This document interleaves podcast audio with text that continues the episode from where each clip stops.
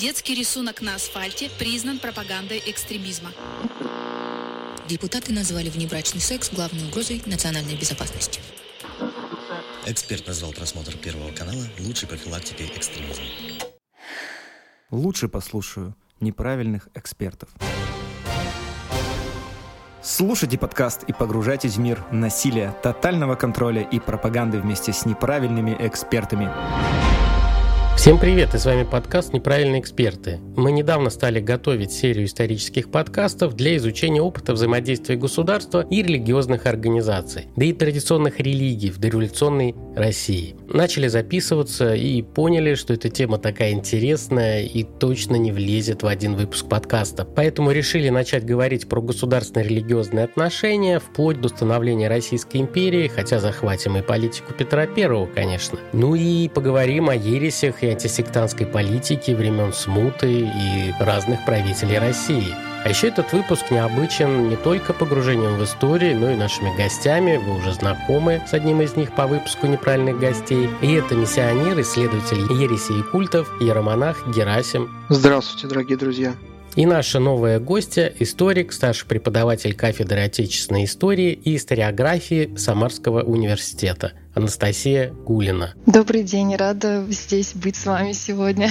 Ну а со стороны ведущих подкаста «Неправильных экспертов» буду я, социальный психолог и исследователь деструктивных культов Михаил Вершинин. И хотя в нашей стране спокойно смотрят на обсуждение истории до имперской России, на всякий случай давайте послушаем дисклеймер, чтобы товарищ майор не вспомнил времена опричнины и нам не досталось. Дисклеймер. Все материалы для данного подкаста взяты из открытых источников и у праведных летописцев. Мнения ведущих и их гостей носят субъективный и личный характер, без цели оскорбления или нанесения вреда деловой репутации и вашей вере. Некоторые высказывания могут вас расстроить или не соответствовать вашей религиозной картине мира. Поэтому окститесь и выпейте кваску. Вот если говорить про историю нашей страны, то обычно дореволюционной России в данном контексте говорят о про династию Хрюриковичей, про династию Романовых, и, скорее всего, этих династий разное отношение было к управлению религией. И, конечно, такое важное событие для нашей страны, отголоски, которые мы получаем до сих пор, через многие века, это церковный раскол и старообрядцы. Вот было бы очень интересно, как историки смотрят вот на эту систему управления и вот это событие. Я постараюсь сказать как можно более кратко, да, потому что, конечно, очень широкая тема. Если концептуально подойти к этому вопросу, то, конечно, стоит сказать, что, безусловно, на государственном уровне, как принято считать, э, и здесь, правда, этот вопрос является дискуссионным, христианство распространяется в древнерусских землях в 988 году, кто-то считает в 989, кто-то в 990. Здесь тоже, отталкиваясь от письменных источников, мнения историков разнятся. Но так или иначе, в сущности, это ничего не меняет. В книжении Владимира Святославовича христианство становится становится государственной религией в Древней Руси. И здесь э, интереснейший летописный эпизод да, про выбор э, Владимиром Первым религии. И здесь же, конечно, стоит упомянуть о давних отношениях русских земель с Византией. И при этом, конечно, преемственность в выборе, безусловно, православного христианства. Хотя, когда я разговариваю с студентами, я всегда спрашиваю у них, знаете ли вы, когда произошло официальное разделение церквей на две ветви? И что удивительно, обязательно кто-нибудь знает, да, что это произошло как минимум в XI веке. И даже даже кто-то знает, что это произошло, значит, в 1054 году. То есть очевидно становится, что все-таки на момент принятия христианства существовало уже точно два центра христианской культуры. Это Ватикан, западное христианство, и Константинополь, христианство восточное. Я хотел бы сказать, что крещение Руси 988 знают все студенты во, во всех наших школах. Просто тут же выскакивает. Я иногда задаю вопрос, а когда появилось христианство как мировая религия, ну вообще как религия? И практически всегда говорят 987 год. Я говорю, а до этого христианство было? Ну, крещение Руси 908, точ, точка, точка, Все 987 знают, год, прям забито. Но нам еще известно о первом крещении Руси, оно называется Фотиево крещение Руси, а называется еще Аскольдово. Крещение Руси это 860-е годы, Фотий I, патриарх Константинопольский, святой, в IX веке писал о том, что Русь крещена, русская епархия организована. Нам известно, что были уже храмы в Киеве, и священники, и часть дружины, и э, крещена. Поэтому христианство на Руси не с X, а с IX века. А святая равноапостольная великая княгиня Ольга едет в Константинополь креститься, а ее сопровождает уже русский поп Геннадий. Что бы он там делал, да, если откуда там русский поп Геннадий-то возьмется. А вот вы сказали, что Владимир Креститель государственную религию. Но дело в том, что нам известно, что, по крайней мере, 200 лет после крещения Руси 988 года, это был очень непростой период христианизации русских земель. Там выгоняли епископов, и были реакции. Говорить о государственной религии в тот период времени, по-моему, как-то не очень корректно. Государство еще только начиналось, а уже государственная религия. Хотя, конечно, это была религией князей. Вот это так можно сказать. Потому что Рюриковичи а управляли Русью родственники, вот это, это, это, это все, все братья, да, там, родные, двоюродные, троюродные. Вот у этой династии, конечно, религия была уже однозначно христианство. А дальше, дальше сложнее. Я бы только отметил, что Владимир не стал э, крестить своих воевод и свою армию, потому что на тот момент она была языческой, он боялся потерять ее поддержку этим. И еще институт армии, надо не забывать, оказывал определенное влияние на распространение... Дружины, э, да, да соучастник, безусловно. Это же раннее средневековье. Для нас это, по большому счету, еще такое... А, объективно, это не раннее уже, но для нас это еще раннее средневековье. Там еще ранние феодальные отношения такие. Конечно же, он не мог без угу. них. Но и в дружине-то у него было полным-полно христиан. Даже во времена князя Игоря, вот эти знаменитые наши договоры с Константинополем, 941 года, предположим, там часть нашей дружины клялись уже Христом. Поэтому нельзя сказать, что вся армия была языческая. А уже во времена Владимира, кто он говорит, кто любит меня, пойдемте на Днепр креститься, разве дружина скажет, мы, князь, мы тебя не любим? Шел бы ты со своим Христом, а мы будем здесь с Велесом или Перуном. Конечно же, они любят своего князя, они его дружина, они его бояре. Они его пришли и крестились. Так вот, с распространением восточного христианства в русских землях распространяется, извините за тавтологию, или утверждается ряд огромных и, конечно, основополагающих последствий. Это, с одной стороны, политическое единение государства постепенно, не в 988 и 9 и даже не в 90 Это единение восточных славян именно под э, единой монотеистической религией и, соответственно, последствия какого плана? Это появление нового социально-экономического института церкви с ее сложной иерархической структурой. Церковь э, укрепляется, у нее устанавливается метрополия. Постепенно, об этом я чуть позже скажу, устанавливается автокефалия роли церкви и так далее. И, значит, э, последствия мировоззренческого плана. Я хотела бы просто упомянуть, что устанавливается христианское мировоззрение. Это тоже огромное последствие. Если мы говорим про Рюриковичей, то здесь главной задачей было это укрепление церкви как таковой, потому что, например, это строительство первых церквей, Десятинная церковь, э, Успенский собор в Киеве, это установление, в конце концов, митрополита Илариона, первым русским непосредственным митрополитом в правлении Ярослава Мудрого. Это тоже важнейший шаг в становлении самостоятельной и независимой церкви. Независимой от кого? Я всегда подчеркиваю с студентами, говоря об этом. От Константинополя, от Константинопольского патриархата. Я бы хотела отметить то, что особенный период в развитии русской церкви, конечно, это установление монгольского владычества. И перед этим политической раздробленности. Это тоже два отдельных этапа. И русское государство, пускай не было ранее феодальной монархии, как я думаю, как между тем считали советские исследователи, но все-таки единая метрополия — это одна история. С появлением политической раздробленности раздробленности появляется стремление к появлению других метрополий. И так уже с 1299 года с ослаблением Киева метрополия переезжает во Владимир как новый центр древнерусского государства. И уже с укреплением Москвы в царствовании, в княжении Ивана Калиты появляется новая московская метрополия. Здесь тоже годы разнятся, но приблизительно это происходит в 1328 году. И вот, казалось бы, укрепление позиций церкви происходит с становлением московского государства, в первую очередь стоит отметить митрополита Алексия, которому памятник стоит на набережной города Самара. К сожалению, тоже не все вот студенты, у которых я спрашиваю, далеко не все знают, даже самарские об этом. И это княжение Дмитрия Донского, и это фигура Сергия Радонежского. Это особенная фигура в русской церкви, потому что помимо того, что он становится духовным лидером русской церкви в освобождении от татаро-монгольского ига, он же и устанавливает общежитийный устав в русских монастырях, а это основа, опять же, укрепления последующего русской русской церкви, потому что теперь все монахи обязаны жить в этом едином уставе, подчиненной вот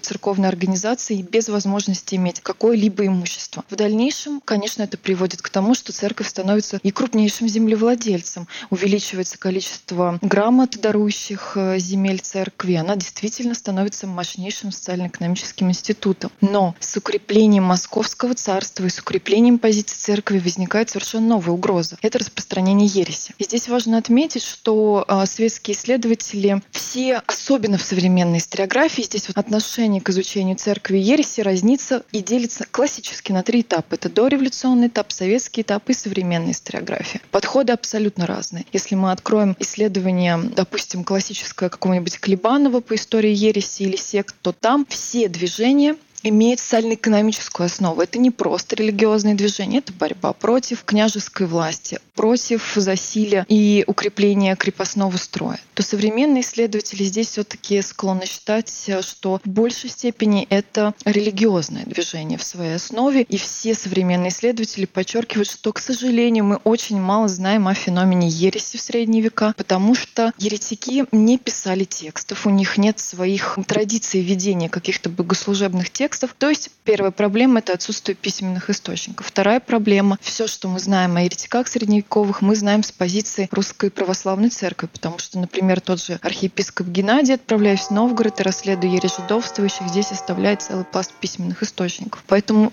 во что верили и как на самом деле выглядела ересь, точно мы не знаем. Но можно, я считаю, сделать несколько выводов. Во-первых, что, безусловно, ересь становится популярным, потому что мы видим большую реакцию со стороны церкви. Она распространяется в Новгороде, в Пскове и даже доходит до Москвы. Особенно ересь жидовствующих. Ересь Трегольников тоже очаг. Примерно этот же. Это новгородская земля. Это, кстати, подчеркивает все-таки особенности, самость и самобытность новгородской земли. Даже в плане религиозном все-таки в Новгороде было архиепископство. И с самого начала метрополия и Киевская, и Владимир Владимирская с этим мирилась, что он особенный в религиозном плане. И вернусь к своей главной мысли, что первый вывод. Ересь становится популярной, она распространяется, доходит даже до Москвы. Есть свидетельство, что Иван III сочувствовал ереси жидовствующих и даже установил вот в соборах Кремля священнослужителей, которые сочувствовали этой ереси. Конечно, церковь, безусловно, начинает активно задаваться вопросом, реагировать, как же бороться с еретиками, потому что они действительно представляли угрозу для русской православной церкви в этот период, но даже русский московский царь здесь сочувствует еретикам. И в этом контексте самый, пожалуй, знаменитый эпизод, вот эти разногласия внутри церкви и конфликт знаменитый Иосифлян во главе с Иосифом Волоцким и Нестяжателем во главе с Нилом Сорским. И один из главных вопросов спора и конфликта внутри самой церковной организации был вопрос о еретиках. Классический вопрос, который касался ровно также и Западной Европы. Я в свое время и в бакалавриате, и в магистратуре вообще занималась средневековым папсом. Это у меня потом так в самарской краеведении занесло, о чем я совершенно не жалею и с любовью изучаю уже историю родного края. Про жидовствующих мне очень нравится этот момент, когда случилась эта большая беда, когда надо было что-то с этим делать. Один из моих самых любимых святых того периода, 15 века,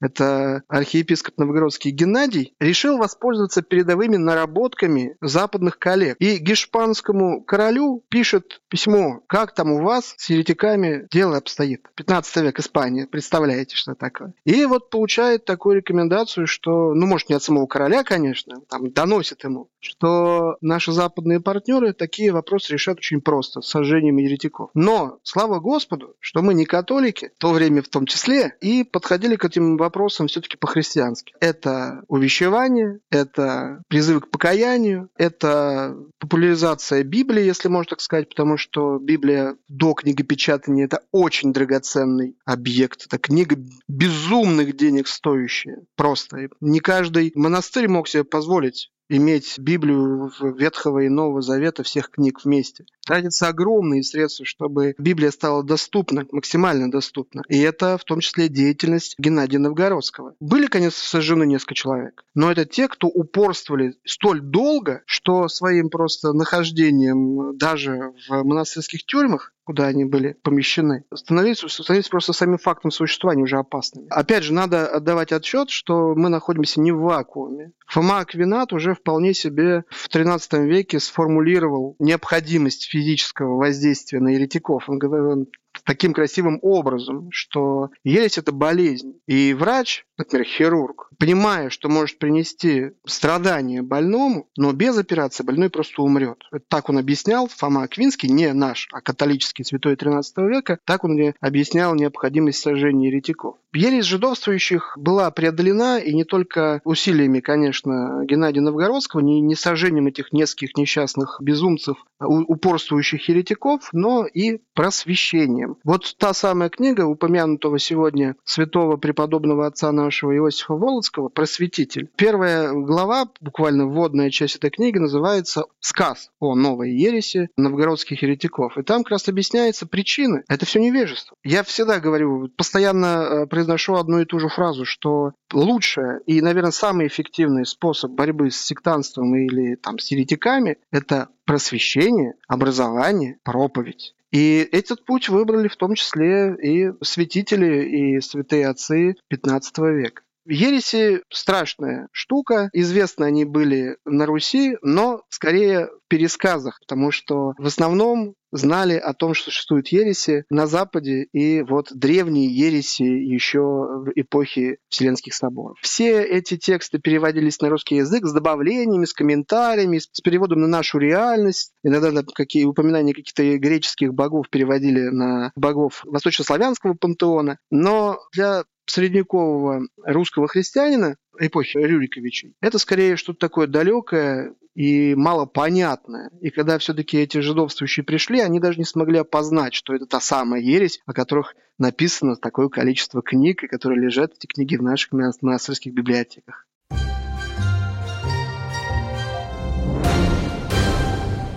Вот вопрос, что делать? И что в Европе, что в русских землях часть эм, представителей церкви говорит о том, что можно вернуть еретиков в лоно истинной церкви путем истинного раскаяния. Для этого нужно вести с ними беседы, для этого нужно с ними разговаривать. Вторая и, надо сказать, лидирующая часть, как я понимаю, церковных служителей говорит о том, что еретики — это язва на теле церкви, которые можно избавиться только путем физического уничтожения. То есть все эти разговоры бесполезны, и они уже уклонились от истинной веры, вернуть их в нее будет невозможно. Нельзя сказать, что в 15 веке русские святители и монахи были совсем дикими людьми. Это совершенно не так. Нам библиотеки показывают, монастырские библиотеки, что нам были известны мысли не только наших восточных христианских писателей, но и в том числе и западных христианских писателей. Поэтому знакомство с Фомой Аквинским, я думаю, что могли некоторые заявить, что они читали это все дело. В Восточной Европе, в нашей части территории, я думаю, как и в западной, монастыри долгое время, особенно в Средневековье, были носителями научных и культурных особенностей, которые позволяли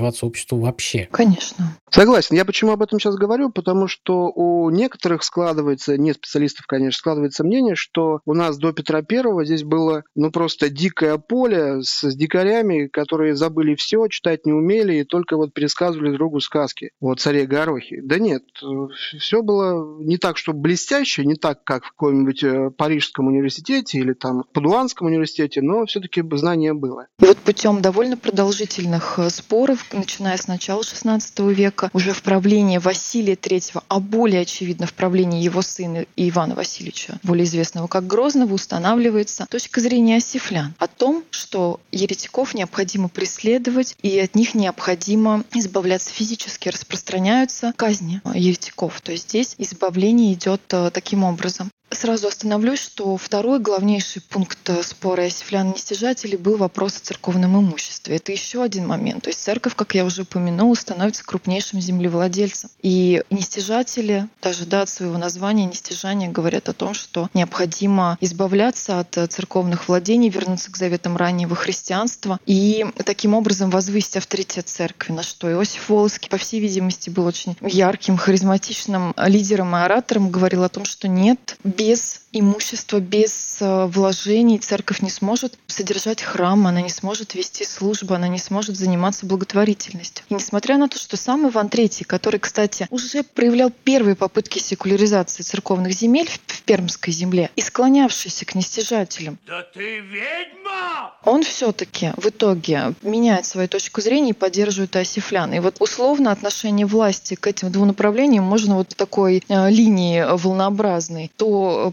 поддержка Асифлян, то нестяжатели, потому что видно, что князь, великий государь, они сомневались кого поддержать. И исходя, конечно, из интересов государства, потому что и земли очень хочется получить, но при этом и нужна поддержка церкви. А все-таки Иосиф Володский и осифляне здесь выступают, безусловно, за вот эту симфонию властей, за поддержку государственной власти. И в итоге вот э, на Священном соборе в правлении Василия III и уже Ивана Грозного абсолютно точно побеждает точка зрения иосифлян. А насчет Ивана III здесь тоже хотелось бы добавить очень интересный момент. Важнейшей интегрирующей силой русских княжеств с Владимира Крестителя и до Ивана III единственная серьезная интегрирующая сила – это церковь. И поэтому просто взять и отнять у церкви земли какие-то, права или источники дохода, или это значит просто подписать себе смертный приговор. Не только Ивану Третьему, как царю-батюшке, ну, в то время еще великому князю московскому, но и всему русскому государству. И вот здесь мы вступаем уже на следующий пункт этого вопроса. Это государственно-церковные отношения. Потому что на первом этапе государственная власть в лице князей стремилась возвысить церковь, укрепить ее, поддержать, исходя из своих интересов. Но постепенно церковь возвышается, усиливается, и государственная власть в лице царей начинает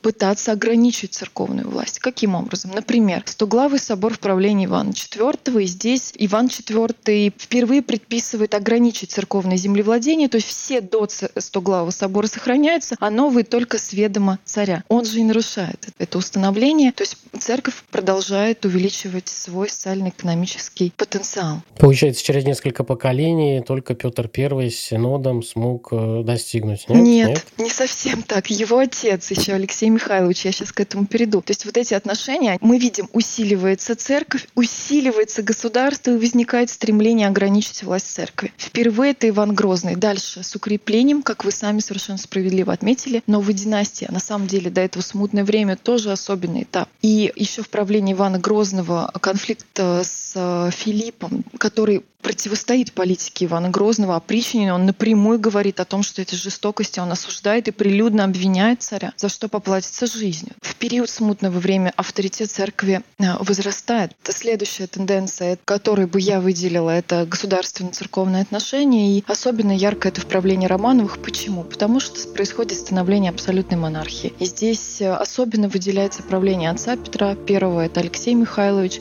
и соборное уложение 1649 года года, в котором, например, происходит создание монастырского приказа. Это светский орган, которому в подчинение давались церковные земли. То есть впервые в истории России до Петра I, кстати, да, это значит появление светского органа, управляющего церковными землями. И здесь, конечно, сын Алексея Михайловича, Петр I, доводит до абсолюта эту тенденцию, и э, появляется Святейший Синод, и происходит упразднение патриаршества фактически да, на 200 лет. И еще один момент, безусловно, на котором стоит установиться, это церковный раскол и реформы патриарха Никона. И надо сказать, что необходимость этих реформ, как я понимаю, зрела уже давно, еще на Стоглавом соборе царя Ивана Грозного. Была обозначена необходимость приведения церковного обряда к единому образцу. И здесь, например, как раз э, при царе Алексея Михайловича складывается кружок, который в исторической науке получает название «Кружок ревнителей древнего благочестия», в который как раз и входит, что интересно, и сам Никон, и протопоп по вакуум, который станет э, лидером старообрядчества, духовным лидером, да, идеологическим этого движения. И необходимости цели вообще-то у них были общие. Это реформа церкви, это приведение на всей территории государства обряда к единому образцу, это ликвидация, например, многогласия, которое сформировалось в традиции русской церкви с целью сокращения времени службы. Вторая причина — это в первую очередь переписывание книг, в которых накопилось огромное количество искажений, потому что при переписывании переписывание, но я думаю, это просто неизбежно. И эти ошибки, как я понимаю, нельзя было исправлять, поскольку это не в воле человека да, находится. И третий пункт — это присоединение левобережной Украины с Киевом к России, в котором как раз церковный обряд отличался от обряда русского. И дальше встал вопрос о том, что взять за образец. И вот здесь, конечно, между представителями этого кружка возникает противоречие, потому что Никон выступает только за новогреческий образец, он здесь здесь несгибаем, а Вакум же и часть э, его сподвижников выступают за старорусский образец. Не вдаваясь в подробности, тогда это приводит к серьезным последствиям. И причина такого церковного раскола, которые выделяют исследователи, они тоже зависят от их методологических основ, их здесь взглядов. Как правило, я сторонница этих причин такого серьезного церковного раскола, что, во-первых, это неграмотность большей